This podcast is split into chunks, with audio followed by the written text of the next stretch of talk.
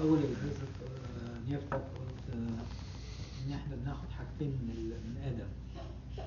من الخطية والفساد والموت. والموت. معظم الناس بتقول إحنا بس خدنا الطبيعة لأن إحنا ما كناش موجودين برضك ده تعليم واضح جدا الأيام دي مش عارف ليه إحنا ما بناخدش الخطية الجدية ديت أساسي لأن إحنا ورثنا الخطية والفساد والموت. الفاسدة آه طبعا. آه طبعا. تعليم خاطئ اللي يقول لك لم نولد بالطبيعة بالخطية الأصلية. يعني هو بس الناس بتلخبط ما بين هل أنا أخطأت كشخص ولا بالك.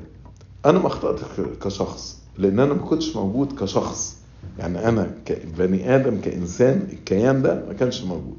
لكن الطبيعة كلها أخطأت في آدم. وأنا مولود بنفس الطبيعة. هذه الطبيعة الخاطئة. فلأن أنا مولود بالطبيعة الخاطئة بقيت أنا خاطي بالرغم أن أنا لم أخطئ كشخص لكن أنا بقيت خاطي لأن أنا مولود بالطبيعة الخاطئة. ونفس الكلام. طب ما أنا إزاي أتمتع بالقيامة؟ ما نفس الكلام.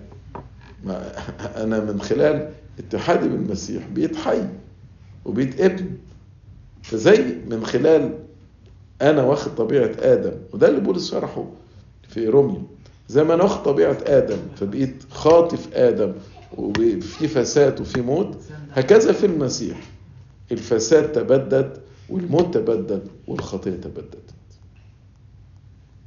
طب، آه، سيدنا هو لما المسيح مش هو شال عرض عرض خطية عننا؟ ليه لما بنتولد تاني بنتولد بنفس الطبيعة الخاطئة الخاطئة يعني ليه ليه ليه ليه الطبيعة ليه الخطية لسه متجددة بعد قيامة المسيح؟